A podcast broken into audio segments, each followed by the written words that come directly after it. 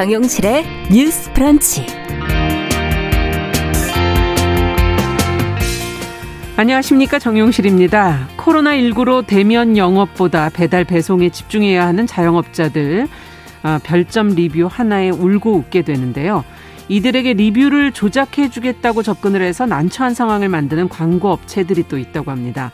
잘못된 방식이지만 지푸라기라도 잡는 심정으로 이들에게 조작을 의뢰했지만 손해를 보게 되는 자영업자들이 많다고 하는데요. 자, 이런 문제가 발생하는 근본적인 원인과 해결책에 대해서 같이 한번 고민해 보겠습니다. 네, 코로나19 확산세가 언제 꺾이게 될지 막막한데 계속되는 변이 바이러스 관련 소식에 걱정하는 분들 참 많으시죠. 자, 변이 바이러스의 위력, 백신 효과에 대한 논란까지 이 넘쳐나는 뉴스들 속에서 알아둬야 될 것들 전문가와 함께 짚어보도록 하겠습니다. 자, 7월 19일 월요일 정용실의 뉴스 브런치 문을 엽니다.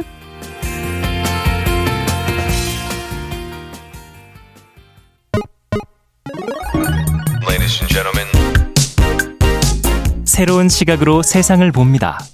정용실의 뉴스 브런치 뉴스픽.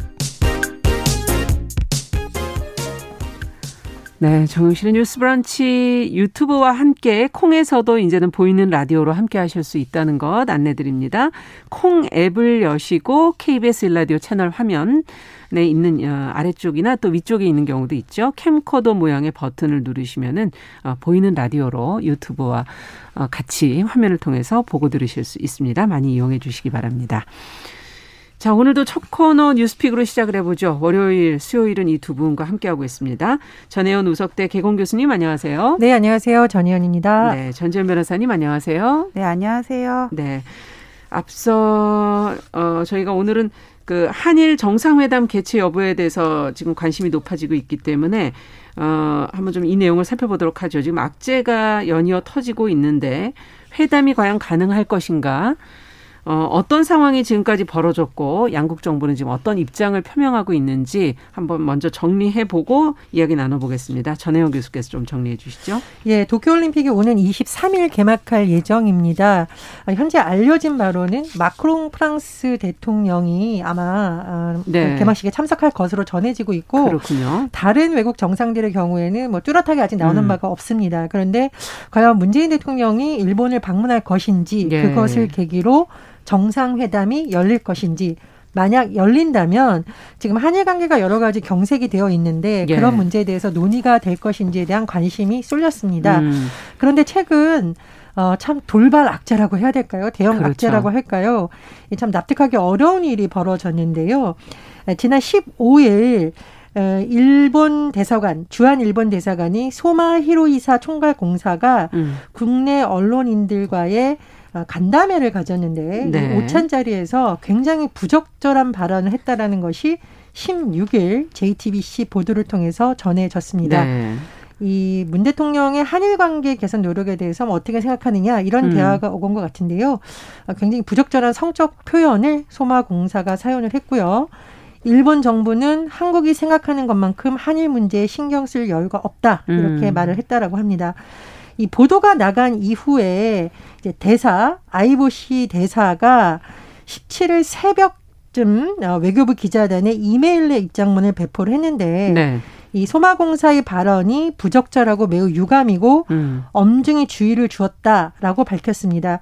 그런데 이게 과연 그냥 엄중히 주의를 줄 만한 발언인가에 음. 대해서 계속 논란이 일었고요. 그렇죠. 네, 최종관 외교부 1차관이 17일 이 아이보시 고이치 주한 일본 대사를 초치해서 그러니까 불러들여서 해당 발언에 대해서 굉장히 엄중하게 항의를 했고 네. 일본 정부 차원에서 네. 재발 방지를 위한 조치를 취해라라고 요구를 했는데 네. 어제까지 해도 사실 일본 정부가 정부 차원에서의 뚜렷한 입장을 내지 않았습니다. 예. 다만 이런 가운데 오늘 오전 예. 한 일본 언론을 통해서 이런 보도가 나왔는데요. 요미우리 신문이 19일 오늘 보도한 내용에 따르면 문재인 대통령과 스가 요시히데 일본 총리의 첫 대면 정상 회담이 23일 도쿄에서 열릴 것이다. 음. 그러니까 이제 올림픽을 계기로 열릴 것이라는 전망이 나왔었고요. 네. 또 관련돼서 문제가 됐던 발언을 한 인물 이 소마 공사에 대해서도 경질될 것 같다고 보도가 나왔습니다. 음. 그런데 이에 대한 우리 청와대 입장을 보면은요. 예. 박수현 청와대 국민소통 수석의 발언을 통해서 청와대 입장이 나오고 있는데 일단 한일 정상회담과 면담은 아직 결정이 안 된 것으로 전해지고 음. 있고요. 또 공식적으로도 경질 여부에 대해서는 뭐 공식적으로 아직 통보가 온 것은 아니라는 음. 지금 보도가 나오고 있습니다. 네. 그런데 지금 이게 도쿄올림픽이 23일 개막인데 이 개막식에 참석을 하려면 입국을 해서 4일간 격리 조치를 하는 이런 시간이 필요하거든요. 그렇죠. 그 그래서 아마 같이 가니까요. 예. 예. 그래서 지금 언론 보도가 오늘쯤이면 어쨌든 결론이 음. 나올 것이다라는 전망이 나오고 있고요. 예. 뭐 이런저런 악재가 많았습니다. 일본이 올해 방위 백서에서 독도 영역권을 또 주장을 했었기 때문에 정부가 앞서서 또 소마 공사를 초치하는 일도 있었습니다. 근데 다만 이 방일 문제가 여러 가지 뭐 상징성도 있고 또 뭐 한일 관계가 좀 풀어야 된다라는 의견도 있기 음. 때문에 여러 가지 여론을 보면서 청와대가 결정을 할 것으로 보이는데요. 그러나 일각에서는 이 주한 일본 공사의 발언이 망언이기 때문에 네. 가지 말아야 된다 이런 여론도 또 심상치 않은 분위기입니다. 네. 자, 그렇다면 이런 상황에서 우리 정부가 과연 노력을 기울여서 한일 정상회담 개최를 이끌어내야 하는 것인지 어, 외교적인 노력이 더 중요한 것인지 어떻게 봐야 될지 두 분 생각을 좀 들어보도록 하죠. 어, 전지현 변호사께 먼저 여쭤볼까요? 예, 먼저 그 소마 공사 부적절한 발언이요. 음. 외교관의 기본은 의전이랑 매너인데 음, 말인지 막걸리인지 구분도 못하면서 무슨 정신머리로 외교를 음. 하겠다는 건지 일단 좀 이해가 안 가고요. 네. 깜짝 놀랐습니다. 그 발언을 그렇죠. 듣고. 그다음에 이번 일본 문재인 대통령이 일본 방문은 방문만 하고 정상회담을 안 할 수는 없고 방문을 하면 이제 정상회담도 연계돼가 음. 있어야 되는 거잖아요. 네. 근데 남의 집을 방문할 때는 일단 환영받을 준비가 되어 있어야 되는데 지금 보도를 보면은 선수촌의 이순신 현수막을 치웠는데 우길기 반입은 여전히 아직까지는 음. 고수한다는 그런 입장이고요. 예. 그다음에 이 소마 공사에 대한 조치도 경질될 것이다 그런 보도가 나왔는지는 모르겠지만은 아직까지 진심 어린 사과 없었고 뭐문 음. 대통령을 향해서 그런 말은 아니다. 막 이렇게 책임을 모면하려는 데 급급해 보입니다. 음. 물론 일각에서는 뭐 한일 관계의 개선 유지를 위해서 이 망언에 대해서는 항의를 하고 two track으로 가야 된다. 지금 이런 입장이 있는 것으로 알아요. 근데 네. 지금 그렇게 보기가 어려운 게 얼마 전에 마이니치 신문에서 한일 관계 개선을 위한 구체적인 방안을 제시하지 않는다면은 실질적인 정상회담은 뭐 의례적인 회담으로 한정하고 실질적인 정상회담은 어렵다는 취지의 보도가 나온 적이 있거든요. 예. 근데 공을 지금 우리 쪽으로 넘기고 있는 그런 음. 거란 말이에요. 그다음에 네. 정상회담을 하기 위해서는 뭔가 실익이 있어야 되는데 지금 상황에서 소마 공사가 자기가 대표해서 얘기해 준 거 아니에요. 지금 우리나라 관계 개선의 여지에 대해서는 일본은 안중에도 없다. 음. 그런 식의 그래서 지금까지는 좀 어렵지 않을까 싶은데 물론 여론을 보고 우리나라가 관계 개선을 위해서 노력을 해야 된다는 거는 전적으로 동의를 합니다. 음. 하지만은 이게 과연 지금 이런 상황에서 대통령이 정상회담을 하는 것이 국민 정서에 부합할 것인가 그런 음. 의문이 들고 대신에 어떤 실무자선에서는 계속적으로 합의가 있을 조율은 인정 그렇죠. 계속 이루어질 것이라고 봐요. 보니까는 네. 21일 날 동경에서 한미일 외교부 차관 회의가 있더라고요. 예. 근데 이 과거사 문제에 미국이 직접적으로 개입하기는 어렵다고 하더라도 미국은 지금 한미일 동맹을 트럼프 정부 이후에 바이든 정부에 들어서면서 좀 더 이렇게 있죠. 신경 쓰고 있는 네. 그런 형국이기 때문에 여기에 대해서 좀 더 느슨한 어떤 음. 합의까지는 이루어지지 않을까 싶습니다. 네. 어떻게 보십니까? 저는 이게 소마공사의 발언도 망언이지만 네. 그 이후에 대사의 입장도 이해할 수가 없다. 음. 매우 유감이다.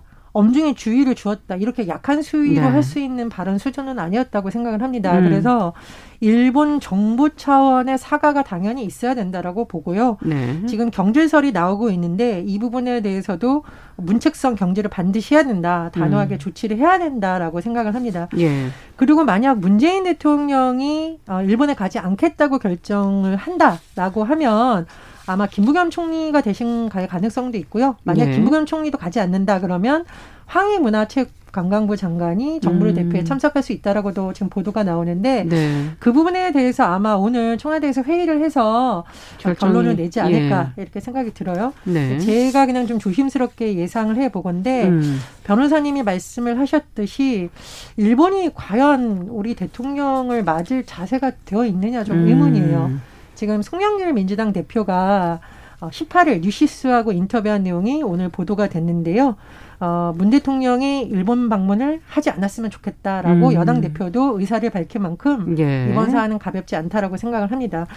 저는 좀 일본 정부가 한일 관계 개선을 하려면 사실 다른 것보다는 뭐 음. 뭐 위안 문제를 비롯한 과거사에 대한 입장 정리 그리고 독도 문제에 대해서도 좀 깔끔하게 정리를 해야 되는데 계속 하지 않고 있거든요. 네. 그래서 정상회담을 한다고 하는데 실질적인 성과가 있을 시에 대한 회의론이 계속 드는 이유가 음. 이번 발언도 문제이지만 그동안 일본 정부가 최근 보였던 여러 가지 태도가 같이 논란이 되고 있는 거거든요. 네. 청와대에서 그런 여러 가지 문제를 검토할 것으로 보입니다. 네.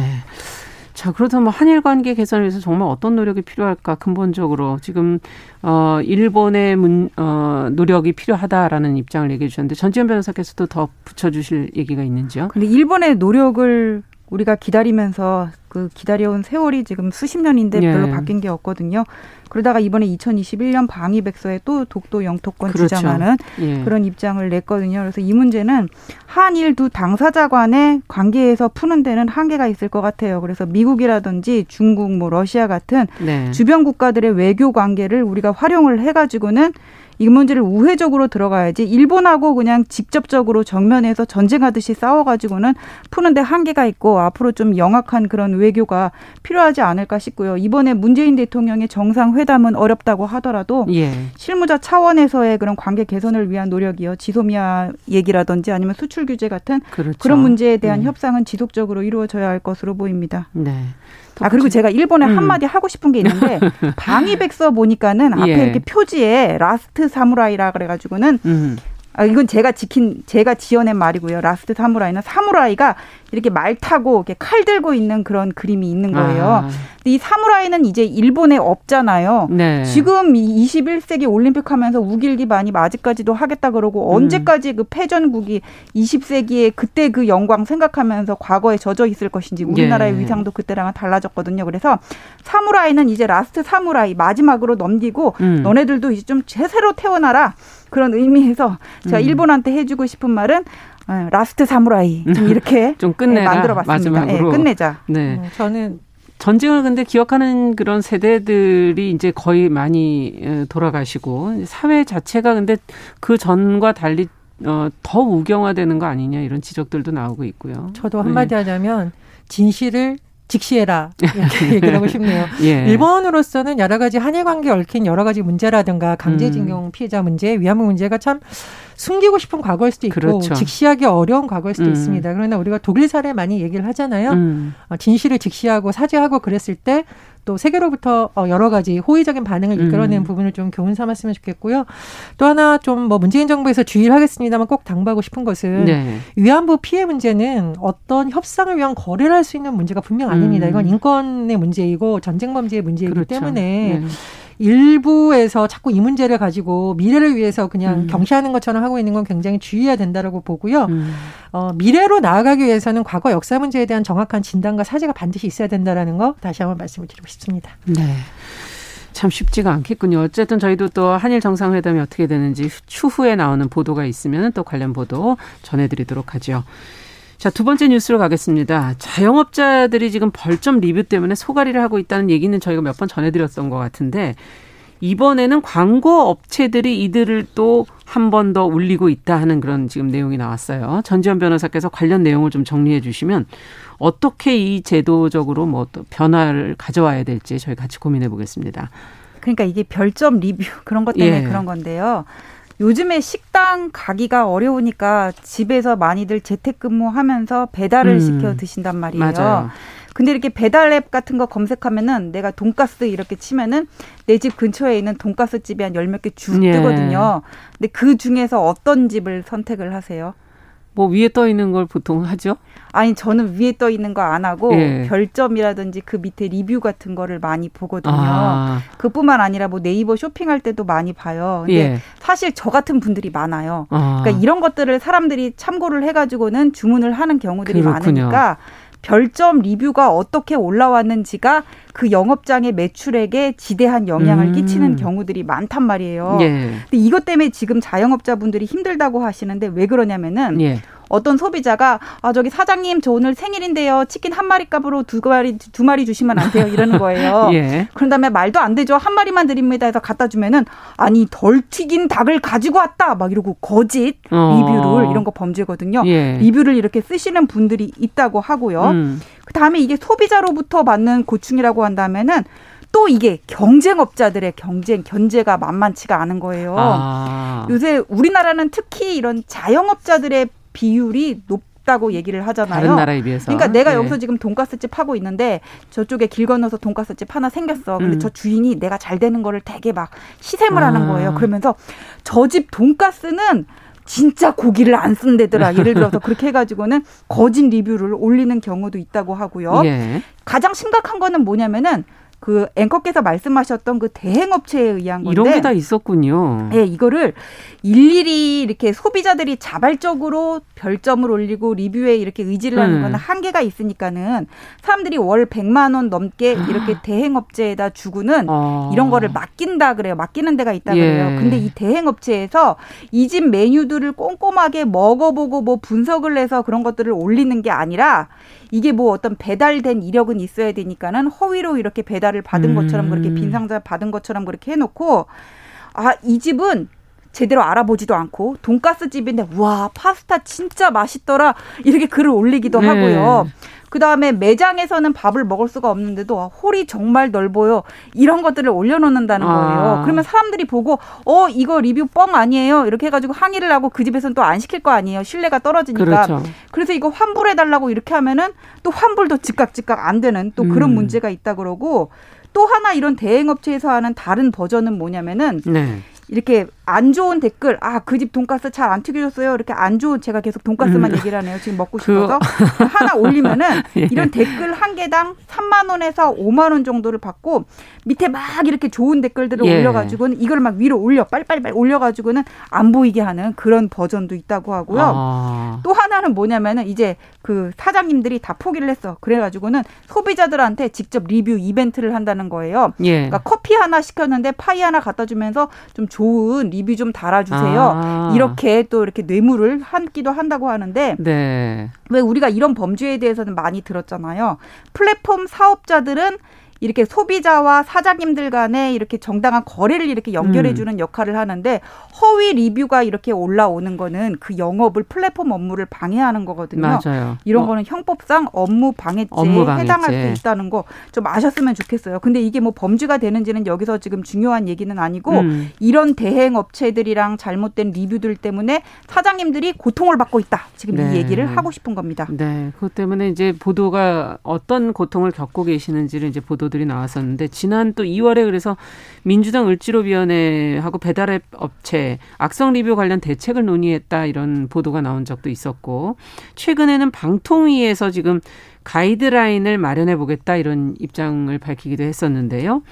어, 이 플랫폼의 어떤 영업 방식, 이 별점을 어, 달게 해서 그걸로 평가하는 그 영업 방식을 뭐 근본적으로 좀 개선해야 되는 거 아니냐 하는 그런 목소리들도 있어서 어떻게 보시는지 어떤 제도적인 그런 보완들이 필요하다고 보시는지 두 분 말씀을 좀 듣고 싶습니다. 그러니까 플랫폼 기업들이 일부 자정 노력이라든가 이런 걸 하겠다고 발표를 한 적은 있습니다. 예를 네. 들면 허위로 자꾸 그런 글 쓰는 거, 예를 들면 뭐 이물질이 안 들어가는데 이물질 들어갔다는 음, 식의 음, 이런 음. 소비자 가련해서 서비스 이용을 뭐 차단한다던가 아니면 점주들이 악성 리뷰에 따라서 반박 댓글을 달게 해주겠다 이런다든가 네. 이런 방법이 있는데 최근에 방송통신위에서 발표한 내용은 이거보다 조금 더 강화된 내용입니다. 그러니까 정보통신법 개정안을 마련을 했는데 네. 의무화하겠다는 거죠. 의무화, 자율적으로 네. 알아서 해라 이게 아니라 아. 예를 들면 계속 그런 정보가 올라오는데 이건 분명히 과장됐다. 음. 그리고 기만성이 명백하다. 그리고 이것이 어떤 소상공인들에게 굉장히 큰 손해 발생이 예상된다. 이런 네. 경우에는 그 정보가 계속 유통되지 않도록 즉 계속 소비자들에게 음. 노출되거나 퍼지지 않도록 승진 처리를 하는 조처를 해야 된다라는 것이거든요. 음. 근데 저는 이 법은 꼭 필요하다라고 봅니다. 지금 네. 소상공인들이 너무 이 부분 때문에 고통을 받고 있기 때문에 계셨잖아요. 최근에 예. 왜 이제 사망 새우튀김 그렇죠. 사망 사건 논란도 있었잖아요. 맞아요. 그래서 플랫폼 업체에 대해서 일정 부분 의무를 부과하는 부분이 필요하다고 생각을 하고요. 또 하나는 저는 이게 소비자들도 좀 이 본인의 얼굴이나 이런 것이 노출되지 않는 특성 때문에 너무 이 별점을 음. 악용하는 사례가 많은데 별점 권력, 별점 테러, 예. 심지어 별점 노예라는 말이 나오고 있는데 예. 이게 음식 배달뿐만 아니라 요즘은 우리 택시 부를 때도 플랫폼 많이 활용을 하잖아요. 아. 그런데 그 택시 운전자들에 대해서 하는 것이 너무 자의적인 게 많다라는 겁니다. 예를 예. 들면 예. 나는 클래식 음악 틀고 싶은데 왜 트로트 틀어놨나요? 어. 어, 별점 테러. 어. 근데 이건 사실 모르잖아요. 얘기를 해주기 전까지는. 그렇죠. 그래서 어떤 플랫폼에서는 모 채널의 클래식 방송을 틀어라고 고지까지 해줬다는 거예요. 하도 이런 악성 테러 글이 많아서. 예. 그러니까 이게 소비자 입장에서 여러 가지 뭐 안전이라던가 친절도를 하는 데 있어서 유용한 정보인 측면도 있지만 기준 자체가 너무 자의적이다 보니 음. 방통위에서 이번에 만든 내용을 보면 매뉴얼을 좀 만들어야 되는 거 아니냐 이런 의견이 나오고 좀 있거든요. 필요할 것 같네요. 예, 그래서 이런 부분에서 노력이 좀 많이 필요하다고 보고요. 참고로 제가 아는 분이 초밥집에서 아르바이트를 했는데 네. 이분이 제일 무서워하는 게 별점 테러라고. 어, 아르바이트를 하셨는데도. 그렇습니다. 아르바이트생이 불친절하다. 아르바이트생이 아. 배달을 한 적이 없는데도 뭐 그렇게 뭐 리뷰가 달린 적도 있고요. 전문 예. 업체에 배달을 맡겼는데 음. 또 이런 요구가 온다는 거죠. 저는 연어 초밥을 좋아하니까 10개 다 연어 초밥으로 주세요. 근데 이 세트 메뉴는 가격의 특성상 그렇죠. 특정 생선만을 넣어서 초밥을 만들 수가 없다고 아무리 양해를 해도 불친절하고 기분 나쁘다. 해서 별점 테러 이렇게 되는 음. 경우가 있다는 겁니다. 그래서 소비자도 이런 부분에서는 좀 생각을 해보고 음. 내가 다는 별점이 누군가에게 좋은 정보일 수도 있지만 예. 누군가 식당 업주에게는 테러가 될 수 있다라는 거좀 음. 생각을 했으면 합니다. 네. 지금 어, 말씀해 주신 것처럼 매뉴얼을 만들어야 된다 이런 얘기를 해 주셨고 아까 익명이기 때문에 그렇게 자유롭게 어, 별점 테러를 하게 되는 거 아니냐 하는 지적 속에는 또 그러면 그것을 실명으로 하게 할 수 있느냐 하는 그런 문제도 생각해 볼 수도 있을 것 같고요. 어떻게 보십니까? 전지현 변호사께서는? 아, 근데 이 실명은 이런 음. 리뷰뿐만 아니라 인터넷에 그냥 음. 댓글 실명제 도입을 하자는 얘기는 지금 계속 와 있었던 그렇죠. 것 같아요. 근데 잠깐 아까 그 택시 라디오 네. 말씀하셨잖아요. 제가 예. 생각이 났던 게 뭐냐면 뭐냐면은 옛날에 이제 시험을 4일 동안 봤어요. 사법고시 음. 같은 경우에. 그때 이제 고시촌에서 택시를 하나 불러가지고 가는데 음. 이 아저씨께서 클래식 음악을 틀어주셨으면 좋겠는데 그 트로트를 트셨어요. 음. 나는 이제 그걸 틀고 가면서 이제 가서 시험을 봤죠. 네. 근데 그게 이게 삼바의 연인같이 삼바 삼바 삼바 계속 이거 울리는 거 있잖아요. 그래서 난 시험 볼 때 계속 생각이 났었거든요. 그래서 그런 특수한 경우에는 좀 택시 기사님하고 미리 합의를 해야 될것 그렇죠. 같고. 얘기를 하셔야죠. 예, 그 네. 평소에는 각자 좋아하는 음악이 다른 거는 좀 참아줄 수도 있지 않을까 좀 그런 생각이 드는데 이 문제는 뭐냐면은 그냥 단 일반적으로 그냥 음. 그 상식적으로 해결을 하면 될 것 같아요. 만약에 그 리뷰를 허위로 달았으면은 이거는 음. 업무 방해가 되는데 네. 또 이거랑 또 대비되는 개념이 또 악성이잖아요. 정말 그렇죠. 이, 이 사장님 가게에서 파는 초밥에 문제가 있어가지고는 초밥이 상해서 단 댓글도 있을 거 있을 수 있는 음. 거잖아요. 그런 그런 그런 것들이 전부 문제가 될 수는 없다고 봐요. 근데 다만 이게 정도가 좀 심하고 음. 어떤 영업에 정말 지장을 미칠 수 있다 그런 정도의 상한 연어 초밥이 왔다 이런 거는 좀 심각한 거잖아요. 음. 그럼 일단 사장님한테 그 플랫폼 업주가 좀 나서 가지고는 전후 사정을 듣고 이걸 통지를 하고 그렇죠. 여기서 해명 기회를 주거나 맞아요. 아니면 이 댓글은 사실 관계가 밝혀지기 전까지는 예. 삭제까지는 아니라고 하더라도 이렇게 좀 안 보이게 할 수는 있을 것 같아요. 같아요. 네. 그 다음에 이제 사실 확인을 하고 당사자 간의 어떤 뭐 중재를 이렇게 추진을 예전에는 주로 그런 거였지 않습니까? 전화를 해서 서로 의견을 얘기하고. 아, 예. 예. 옛날에는 그렇게 했는데 지금은 플랫폼이라는 그런 온라인을 그렇죠. 통해 가지고는 이렇게 맺어지는 관계다 보니까는 음. 플랫폼 사업자가 나서야 되는 방법밖에 없을 것 같고요. 음. 또 이게 방통위 개정 안에도 들어가는데 이런 문제가 생기면은 원스톱 피해 구제라고 해가지고는 아. 어떤 사법적 그 행정적인 절차까지는 지원해주는 그런 것들을 도입하겠다고 하는데 네. 이게 만약에 그 점주가 사장님이 진짜 억울하다면은 음. 여기에 대해서는 구제를 받을 수 있도록 그런 아. 법적인 절차 지원을 좀 하는 그런 시스템 마련이 필요하지 않을까 싶고요. 네. 또 이런 것도 있더라고요. 별점 해버리면 사람들이 너무 이게 찍기가 쉽잖아요. 네. 그래서 어느 플랫폼 업체에서 도입을 한 건데 어. 뭐 음식이 맛있다고 하다거나 직원이 친절하다거나 이렇게 키워드를 입력하도록 좀 더 구체적으로 네 그렇게 바꾸는 데도 음. 있다고 하니까는 이런 것도 참고 사항이 될 수 있지 않을까 싶습니다. 네, 일단 사실관계를 확인해서 해명의 기회를 좀 줘야 되는 거 아니냐? 예, 그때까지 사실관계가 음. 밝혀지기 전까지는 일단 이거는 좀 숨겨놓는 것도 한 방법인 것 같아요. 네. 또 추가해 주실 말씀들이 있는지. 저는 이 플랫폼 업체들이 점점 커지고 많아질 텐데 플랫폼 업체들이 그렇죠. 자원봉사하는 게 아니잖아요. 맞아요. 수익을 내는 거잖아요. 예. 수익을 내면 반드시 책임을 거기서 져야 됩니다. 네. 본인들이. 그러니까 소비자의 알 권리라는 명목 하에 이걸 방치하고 있는 것이 아니라 음. 예를 들면 계속 여러 소비자로부터 문제 제기가 되는 식당에 대해서는 사실 플랫폼 업체에서도 점검을 해야 되는 그렇죠. 것이죠. 예. 예. 그런 부분에 노력이 필요하다고 보고요. 지금 과거에 플랫폼 업체에서 부동산 사업을 하면서 부동산 음. 중개 같은 걸 하면서 허위 매물 때문에 굉장히 비판 여론 받은 적이 있어요. 근데 그때도 우리는 모른다 하다가 비판 여론이 커지니까 지금 보시면 확인 매물 예. 네, 그런 노력을 하고 있거든요. 예. 그래서 앞으로 이런 부분에 대해서도 한쪽으로는 소비자 알 권리를 위해서 한쪽으로는 소상공인의 음. 보호를 위한 대책을 플랫폼 업체가 좀 더 촘촘히 만들어야 된다고 봅니다. 네. 플랫폼 사업자가 그 수익에 따른 책임을 최소한은 해야 되는 거 아니냐. 점검이 필요하다 이런 얘기를 해주셨고요. 끝으로 전지현 변호사께서 한 말씀. 지금 우리가 음식에 한정해서 얘기를 했는데 요새 플랫폼 사업의 범위가 점점 넓어지면서 맞습니다. 아이들 등하굣길 뭐 riding이라든지 네. 가사 노동을 도와주는 분들도 이렇게 플랫폼 업체를 통해서 연결이 되는데 음. 이분들도 이제 별점이 있다 그래요. 근데 아. 보면은 과중한 일을 시켜놓고는 그거를 이제 거부를 하게 되면은 거부를 하게 되면 별점 테러를 하고 거기에 뭐 딸기 주스 안에서 뭐 침 뱉은 맛이 난다더니 이런 음. 것들을 올리는데 그렇게 되면 또 이게 시급이 달라진다 그래요. 이 음. 분들이 업체에서 받게 되는.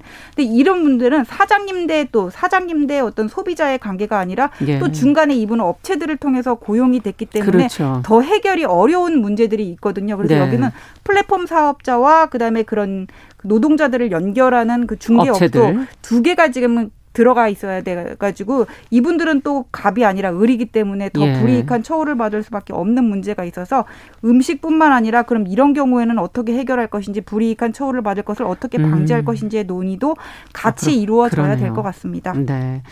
뉴스픽 오늘 전혜연 우석대 개공 교수 전지현 변호사 두 분과 함께 이야기 나눠봤습니다. 말씀 잘 들었습니다. 감사합니다. 감사합니다. 네, 정용실의 뉴스 브런치 듣고 계신 지금 시각 10시 32분이고요. 라디오 정보센터 뉴스 듣고 오죠. 청와대가 도쿄올림픽 개막에 맞춘 문재인 대통령의 방일에 대해 현재 양국이 협의하고 있으나 막판에 대두된 회담의 장애에 대해 아직 일본 측으로부터 납득할 만한 조치가 없는 상황이어서 방일과 회담이 성사될 수 있을지 미지수라고 밝혔습니다. 김동연 전 경제부총리가 오늘 34년간 공직에 몸담아 국가로부터 혜택을 받은 사람이 우리 나라를 위해 해야 할 일이 있다면 몸을 던지는 것은 당연한 도리라는 입장을 밝혔습니다. 정치 입문과 함께 대선에 출마하겠다는 뜻을 강하게 시사한 것이라는 분석이 나오고 있습니다. 성추행 피해 공군 부사관 사망 사건 수사를 위한 특임 군 검사로 해군본부 검찰단장인 고민숙 대령이 임명됐습니다. 고 대령은 국방부 검찰단에 소속돼 임무를 수행하지만 수사 목적상 필요하면 검찰 단장을 거치지 않고 국방부 장관에게 직보하는 권한이 부여됩니다. 아프리카 해역에 파병 중인 청해부대 무무대왕함 승조원의 82%인 247명이 코로나19에 감염된 것으로 최종 집계됐습니다. 청해부대 전원을 국내로 이송하기 위해 어제 현지로 출발한 공군 다목적 공중급유 수송기 두 대는 오늘 오후 순차적으로 현지에 도착할 예정입니다. 지금까지 라디오 정보센터 조진주였습니다.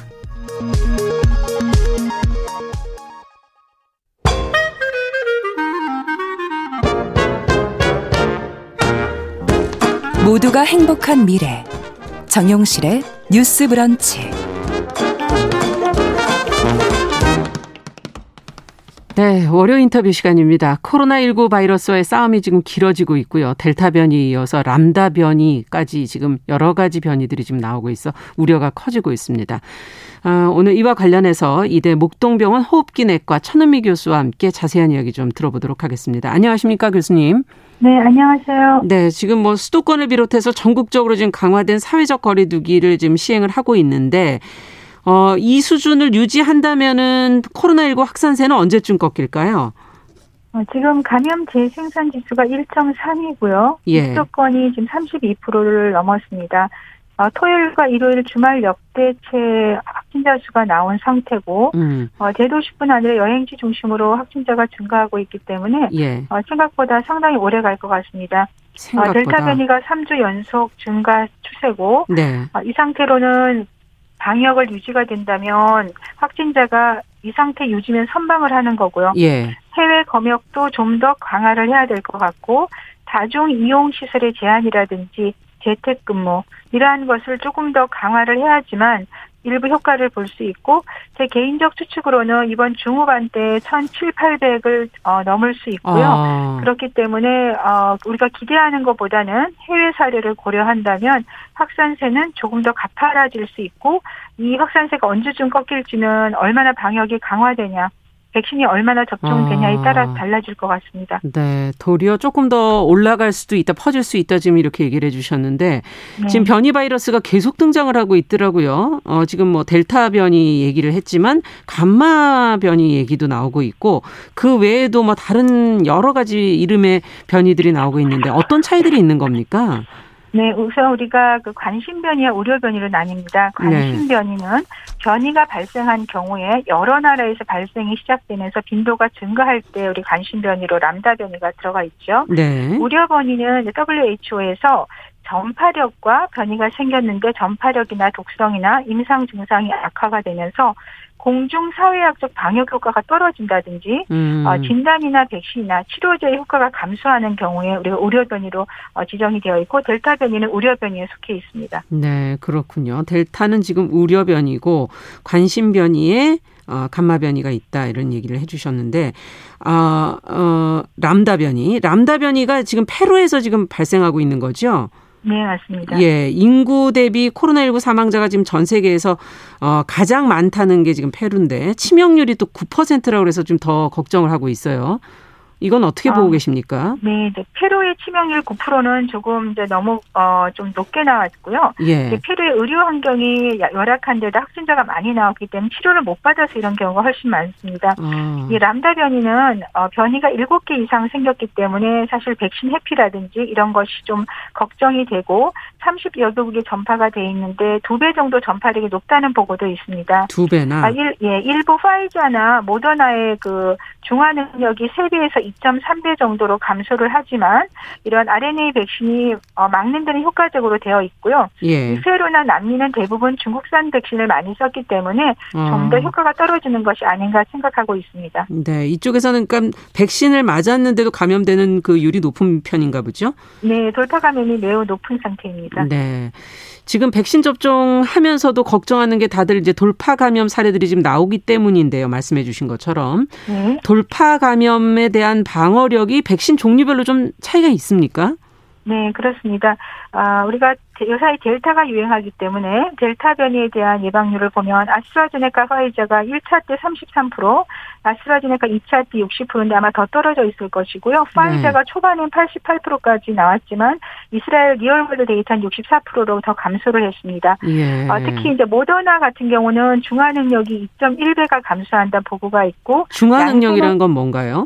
어, 우리가 이제 바이러스가 있을 때 그거를 중화를 하는 거죠. 막는 네. 거죠. 네. 어, 그 중화 능력이 떨어진다는 거는 그만큼 돌파 감염 사례가 늘어날 수 있는 거죠. 어. 한 얀센 같은 경우는 1.6배만 감소하기 때문에 상당히 얀센은 조금 좋은 걸로 되어 있습니다. 그래서 네. 어, 지금 이런 식으로 어, 델타 변이에 돌파 감염이 많이 나오는 사례는 음. 일부에서는 면역이 6개월이 지나면서 감소한 상태에서 나타나는 경우가 상당히 있고요. 면역이 하지만 6개월. 예, 인도에서 델타 변이에 감염이 된 경우에 10% 정도가 입원을 했는데요. 사망자는 0.4%만 나왔다. 그리고 접종을 완료할 경우에는 50% 정도의 사망률이 감소하는 것으로 보고를 했습니다. 네. 다만 이것은 2회 접종을 완료할 때고요. 1회 접종을 한 경우에는 백신 접종을 하지 않은 경우가 유사하다고 합니다. 1회 접종만 했을 경우에는 아직도 위험성이 높다 이렇게 볼 수가 네, 있군요. 완, 완료를 해야 되는 거군요. 네네. 네. 어, 앞서 얀센 얘기를 해주셨는데 다른 어떤 부작용도 지금 언급되는 부분도 있는 것 같고요. 또 어, 최근 이스라엘에서는 RNA 백신이 돌파 감염 위험성이 더 거기에 더 취약할 수 있다 이런 연구도 있고요. 네. 아, 그 이스라엘 real world 데이터에서 아까 초반에는 88% 예방을 하다가 한 달이 지난 사이에 갑자기 확진자가 늘었고 네. 감염자의 55%가 백신 접종을 완료한 사람입니다. 이렇기 때문에 우리가 백신을 맞더라도 고령층이나 면역이 떨어지는 분한테는 돌파 감염 사례가 나오고 그곳의 일부에서는 사망자가 나오고 있기 때문에 백신 접종을 완료하더라도 마스크 착용과 방역을 반드시 지켜야 된다는 것을 이번 사례에서 우리가 알 수 있습니다. 네, 마스크가 가장 중요하구나 하는 생각 다시 한번 하게 되면서요. 최근 들어서 부스터샷이라는 보도들이 많이 나오고 있습니다. 이야기가 나오고 있는데 이거는 뭔지 우리도 같이 검토를 해봐야 되는 내용입니까? 네, 부스터샷은 2회 접종 후에 면역이 떨어지는 6개월 이후에 이제 고려를 해야 되는데요. 네. 사실 국내는 2차 접종 자체가 완료가 된 경우가 거의 12% 정도, 13%밖에 안 되니까 2차 접종을 완료하는 게 우선적이고요. 예. 이스라엘 같은 경우에는 이제 장기 이식 환자나 항암 치료하는 경우에는 사실 2차 접종을 완료하더라도 40% 정도밖에 항체가 형성 안 된다는 연구가 있습니다. 네. 이러한 경우에 3차 부스터를 할 경우에 68%까지 올라온 연구가 있어서 주로 장기 이식을 했거나 면역 억제제를 쓰는 경우에 3차 부스터를 고려해야 되고 예. 미국 같은 경우도 아직 전체 전체에 대해서 부스터샷은 고려하고 있지 않기 때문에 국내도 부스터샷을 고려할 경우에는 항암 치료하시는 분이나 장기 음. 이식자에 대해서 2차 접종 완료 후에 고려할 필요는 있을 것 같습니다. 네, 그러니까 주로 면역이 좀 약해져 있는 그런 환자분들에게 부스터샷을 쓴다라는 말씀이시고 아까 네, 그 2차까지 완료를 해도 면역 기간이 6개월입니까? 네, 그, 어, 파이저는 6개월 정도 지나면서, 어, 떨어지는 걸로 되어 있고요. 네. 그, 얀센 같은 경우는 델타에 8개월이 지나도 항체 효과가 거의 일정하게 유지되는 것으로 발표를 했습니다. 아, 제품마다 그 면역 기간들은 조금씩 다른 거군요. 네. 네. 자, 그렇게 되면 이제 초에 맞으신 분들 연말이 되면 또 어떻게 될까 이런 여러 가지 우려가 어, 떠오르기도 하는데요. 어, 어쨌든 지금 코로나19 자가검사 키트가 도입된 이후에 또 이걸 간편하게 이용하는 분들이 많은데 어, 가짜 음성, 위음성 판정이 나올 가능성도 지금 있다 그래서 혼란이 커질 수도 있다 이런 지적도 있거든요. 이건 어떻게 보십니까? 네, 국내 통계 자료가 지금 제시가 되지 않았습니다. 사실 돌파 감염 사례도 252명이라고 발표를 하시는데 네. 정확한 자료가 필요하다고 생각하고 추측성으로 저는 국민의 정보를 정확히 발표해 주는 것이 필요하다고 생각합니다. 예를 들어서 어, 이번에 그 요양병원에서 과거에 PCR 검사가 전수 검사 음성이었지만 예. 3일 후에 자가 검사 키트로 확진을 해서 어, 선제적으로 방어를 했었고요. 국내에서 PCR 선제 검사의 어, 확진율이 0.0027%고요. 자가 검사 키트로 검사한 어, 선제 검사 예방 어, 확진율이 0.0026%로 PCR 검사나 자가 검사로 검사한 그 확진율이 거의 유사합니다. 예. 그만큼 증상이 있을 때는 정확한 거고요.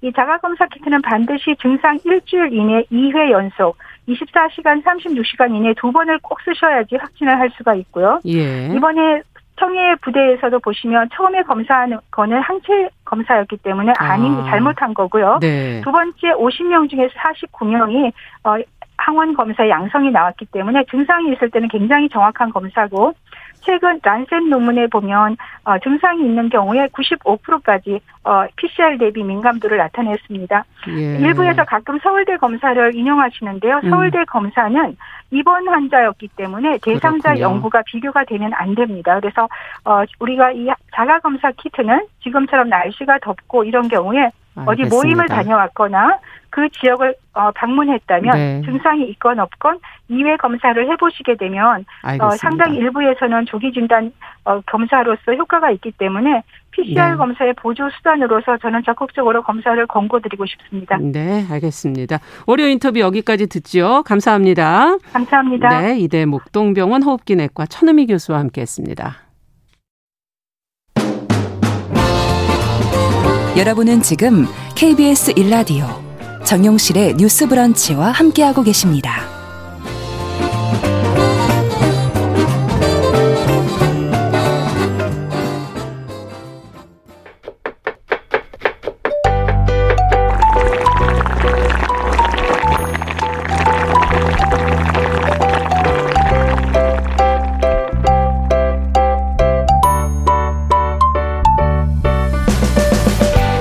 네, 건강한 신한 식탁 시간입니다. 식재료와 식생활에 대한 정보 재밌게 전해드리고 있습니다. 오늘도 홍신애 요리 연구가 자리해 주셨습니다. 어서 오십시오. 네, 안녕하세요. 오늘도 이제 커피 얘기 2탄. 네. 네. 지난 시간에 저희가 커피가 멸종 위기다. 그래서 네. 대체품으로 분자 커피 얘기를 했고요. 그러나 또 가격으로 고가와 저가로 이렇게 나눠져 있는 커피, specialty 그렇죠. 커피 네. 얘기까지 했어요. 네. 꼭 가격뿐만이 음. 아니라 이제 질이라든지 뭐 생산 과정 같은 것들이 네. 차이가 난다라고 말씀을 드렸었고 이게 이제 이렇게 하다 보니 뭐 취향이 이제 굉장히 음. 다양해지셨어요. 그리고 요즘에 좀 많이 눈에 띄는 맞아요. 것 중에 하나가 이 커피는 진짜 비싸긴 한데 난 이게 제일 맛있더라 이렇게 얘기하시는 분들이 다 파나마 게이샤 뭐 이런 얘기 하시잖아요. 아, 바뀌었네. 예전에는 무슨 뭐 어떤 동물의 콜롬비아 예. 뭐 스프리모 예. 또 동물 이름이 있었나요? 동물에서 그 채취했다고 아, 네. 사양 고양이. 예, 사양 고양이 맞아요. 네. 이거는 좀 뭐 뭐 여러 가지 이슈가 있어요. 네, 그러니까 고양이, 그러니까 네. 사양 고양이한테 사양 고양이나 아니면 다른 동물들이 있어요. 음. 이 커피 생두 콩을 먹여요. 그렇죠. 그래서 이제 그거를 소화를 못 하고 그거를 이제 밑으로 다시 나오면 그게 이제 약간 어떤 어떤 형식으로 됐든 간에 발효 음, 커피 같이 그렇죠 발효가 된 네, 거죠 된 거잖아요. 네. 그래서 요 커피를 또 마시면 음, 또 맛이나 뭐 영양이 다르다. 좋다 뭐 이런 음. 얘기들을 하시긴 하는데 어, 요즘엔 또 안 드시더라고요. 네, 요즘엔 음. 이렇게 도의적인 문제도 그렇고 음. 그리고 자연산으로 이렇게 만들기가 쉽지가 않고 그렇죠. 그러면 정말 엄청나게 비싸지는 맞아요. 거거든요. 그래서 이거를 인위적으로 하는 분들이 계시다 보니 이 커피 자체에 대한 인식도 안 좋아지고 해서 음. 지금 좀 쇠퇴한 그런 면이 없지 않아 있죠. 네. 하지만 게이샤 커피는 들어보셨죠? 이건 뭐예요? 이게 일본, 일본 그쵸? 아니에요? 대부분 일본의 게이샤를 떠오르는 이름이지만 예. 아주 솔직히 말씀드리면은 에티오피아의 게샤라는 숲이 있어요. 아, 에티오피아에? 네. 그 게샤 숲에서 발견된 야생 커피를 지칭하는 아, 단어예요. 야생 커피. 네. 그러니까 어떻게 보면 게이샤랑은 하나도 관계가 없는 이름인데 네. 이게 어떻게 하다 발음이 게샤가 게이샤가 돼서 특히 우리나라에서는 익숙한 아, 이름이어가지고 게이샤 많이 들어봤기 때문에 네, 조금 더 많이 보급이 되고 음. 그리고 이름을 익숙해서 인지하기가 쉽고 어. 어 근데 이 커피 왜 비싸? 이게 굉장히 희소 가치가 높은 커피거든요. 야생 커피는 아무래도 비싸겠죠. 그쵸? 일종의 자연산인 거잖아요. 맞습니다. 네. 근데 야생 커피라고 하는 것들이 지금 현재 대부분 커피들이 그러니까 재배라고 하지만 네. 어, 이게 이제 반재배 이걸 어떻게 얘기해야 되죠? 씨를 뿌려놓고 올라오는 것도 있지만, 아. 근데 그것들이 이제 오래되면은 아, 예. 그게 야생인 거예요. 아. 이게 놔둬서 그냥 자라게 되는 거죠. 음. 이 숲이 게샤라는 이름을 가지고 있었고, 그리고 음. 이 여기서 따온 품종 자체가 뭔가 특별한 맛이 있어요. 아. 가공 방식에 따라서도 약간씩 차이가 생기고, 예. 그래서 희소 가치가 있다 보니 이 커피가 굉장히 좋은 커피구나라고 그렇군요. 점수를 높게 받게 되는데, 네. 우리나라에선 좀 더 익숙한 이름이고 음. 하다 보니까 되게 대중성을 또 띠게 된 거죠. 음. 이런 식으로 조금 잘못 알려져 있는 그런 것들이 많이 있어요. 네. 이름하고 전혀 상관없으나 음. 어 이거 일본 커피 아닌가? 그러니까요. 이렇게요. 일, 게이샤 커피는 일본 커피가 아닙니다. 아, 그리고 지금 게이샤 커피 나온 얘기 나온 김에 그 품종 이야기를 조금 해드리면 그러니까 궁금해요. 뭐 사과도 우리가 별별 품종이 다 있잖아요. 뭐 부사에서부터 뭐, 홍옥도 네, 있고 홍옥, 국광 뭐, 네. 뭐 별게 다 있는 것처럼 커피도 굉장히 다양한 품종을 음. 가지고 있어요. 근데 이 품종을 이렇게 얘기를 많이 하세요. 아라비카 품종이 있고 로부스타 품종이 있는데 음. 나는 아라비카를 좋아해. 왜냐하면 이게 고급 커피니까. 아. 그리고 로부스타는 그냥 인스턴트나 믹스 커피에 들어가는 대충 쓰는 커피라고 하더라. 어. 이렇게 알고 계시지 않으셨어요? 아니 저는 아라비카밖에 몰랐어요. 아 로부스타는 네. 못 들어보시고 네. 로부스타라는 커피가 있습니다. 음. 근데 이 두 가지를 다 굉장히 좋은 커피, 나쁜 커피 이렇게 나눠서 음. 알고 계시는데 사실은 이것도 잘못된 거예요. 그럼 뭐예요? 이건 그냥 질에 대한 차이가 아니라. 네. 여태까지는 이제 아라비카 커피는 조금 공들여 키운 것들, 네. 그리고 로부스타는 정말 그냥 팍팍 키운 것들 이렇게 음. 나누는 게 뭐 언어적으로는 얘기를 할 수 있을 것 같아요. 음. 근데 이 로부스타를 실제로 가공 커피에 많이 썼던 거는 맞아요. 음. 어. 근데 요즘에는 트렌드가 오히려 로부스타를 좀 아라비카 형식으로 공들여서 키운 것들이 꽤 생기거든요. 어. 그래서 specialty 커피라고 하는 우리 방 아, 지난주에 말씀드렸던 예. 그 커피 축에 속하는 로부스타 계열도 굉장히 많아요. 음. 로부스타 CXR이라는 품종이 있어요. 음. 근데 이런 특별한 로부스타 커피는 우리가 흔히 알고 있는 동결 건조 커피나 이렇게 소비가 되는 게 아니라 아라비카 커피의 최고봉하고 똑같이 가공 방식도 달리하고 음. 키워지는 것도 완전 달라서 이 커피 자체는 또 아라비카만큼 비싸다, 훨씬 넘나든다라고 아, 말씀드릴 어, 수 있을 어떻게 키우느냐가 가격을 결정하는 거군요. 네, 정말 네. 커피도 그럼 이거는 둘 다는 품종이에요, 그러면? 품종입니다. 품종 이제 나는 거예요? 아라비카랑 로부스타. 아라비카랑 로부스타랑 둘 다 커피고요. 음. 지역이라든지 생산 아, 방식이 생산 약간 방식. 차이가 나는 거고 아. 이게 그냥 뭐 지금은 구분이 없다라고 보셔도 음. 무방할 정도로 굉장히 로부스타의 그게 확대가 많이 됐어요. 그렇군요. 예.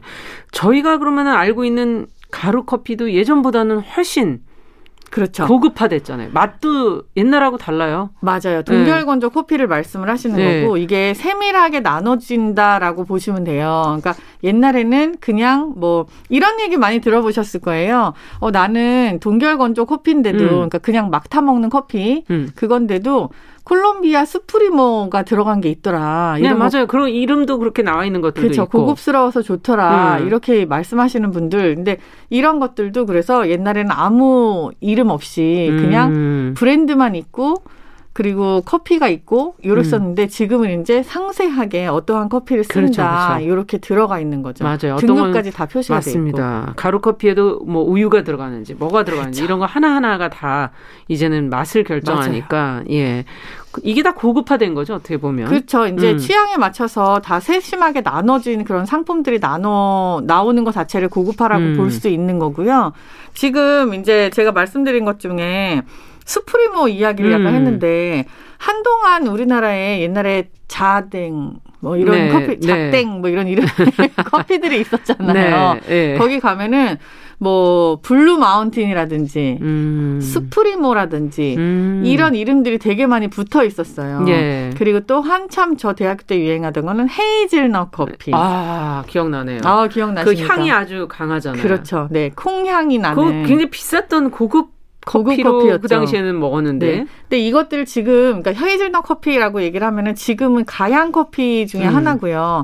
원래 원두의 향을 생 원두의 향 플러스 어떤 향을 더해 놓은 아, 거죠. 아, 그렇군요. 네, 이런 커피들이 한때 굉장히 유행이었고 어. 지금은 조금 많이 쇠퇴해 요즘에는. 조금 그때만 못 하더라고요. 네, 맞아요. 그래서 커피 등급을 그래서 잠깐 예. 말씀을 드리면 원두를 사러 가거나 뭐 드립 커피집에 가거나 그러면은 뭐 이렇게 써 있어요. 케냐 AA. 아, 맞아요. 그렇죠. 이런 거 많이 보시죠. 고르라고 자꾸 그러시더라고요. 맞아요. 그리고 네. 뭐 Cup of Excellence 네. 뭐 이런 거써 있고 네. 뭐 되게 좋은 컵이라는 뜻이죠. 근데 음. 이게 커피랑 무슨 관계인 건지 잘 모르겠지만 그러니까. 이걸 잠깐 설명을 드리면 커피 등급이 네. 원두 크기에 따라서 나눌 수가 있어요. 원두 크기에 따라. 이게 이제 케냐 AA 뭐 음. 그리고 케냐 E 음. 이렇게 있는데 원두 크기가 크면 케냐 E라고 쓴 게 엘레펀트의 줄임말이거든요. 아. 그래서 굉장히 큰 거예요. 그렇군요. 그리고 나서는 이제 AA, AB 이렇게 나가는 등급으로 바뀌는 그럼 거예요. 그럼 A는 작다는 건가요? 음. 어, 아니요. 작은 건 아니지만 되게 음. 좋은 등급인 거죠. 음. 그러니까 엘레펀트급은 아니지만 큰 등급을 AA, 그다음에 AB 음. 이렇게 나누는 어. 건데 이게 되게 익숙한 우리의 이름으로는 또 콜롬비아 나라별로 약간씩 다른 등급을 가지고 있거든요. 아. 콜롬비아에서는 수프리모, 아. 엑셀시오스 뭐 이렇게 다른 단어로 어머, 다 가지고 어려워. 있는 자체적인 등급이 있는 거예요. 그래서 네. 아 뭔가 크구나 좋구나 이런 단어들은 다 이렇게 이름을 붙인다. 음. 그리고 또 결점 원두의 수, 그러니까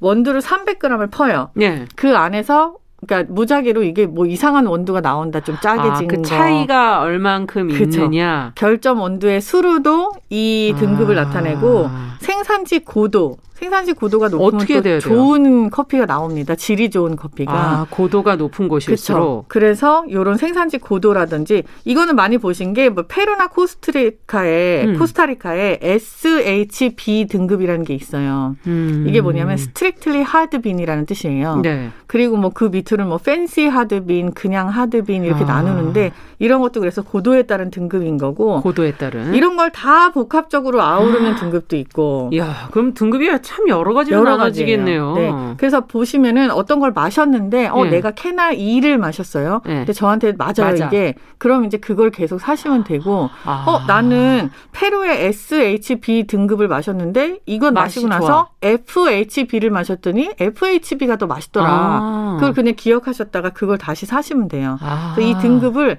굳이 다 알려고 하지 마시고 내가 좋아하는 거 위주로 그렇죠. 나라별로 다 등급이 다르고 그거를 음. 국제적으로 통용되는 것들이 따로 있으니 그러니 내가 좋아하는 걸 기억을 하시는 게 중요해서 음. 한번 알려드린 거예요. 네. 맛적으로 이제 Cup of Excellence, fine cup, good cup 뭐 이런 아, 것들이 그런 있고. 것들이 좋은 거라는 뜻이겠죠. 그렇죠. 근데 그 맛을 네. 우리가 네. 본게 아니잖아요. 심사위원 딴 분이 보신 거잖아요. 네. 뉴욕 무역 거래소의 네. 등급도 따로 있고 다 다릅니다. 아 그러니까 본인이 좋아하는 거 위주로 해서 그거를 그쵸. 확인해 두시면 된다 라는 얘기를 해주셨어요. 음.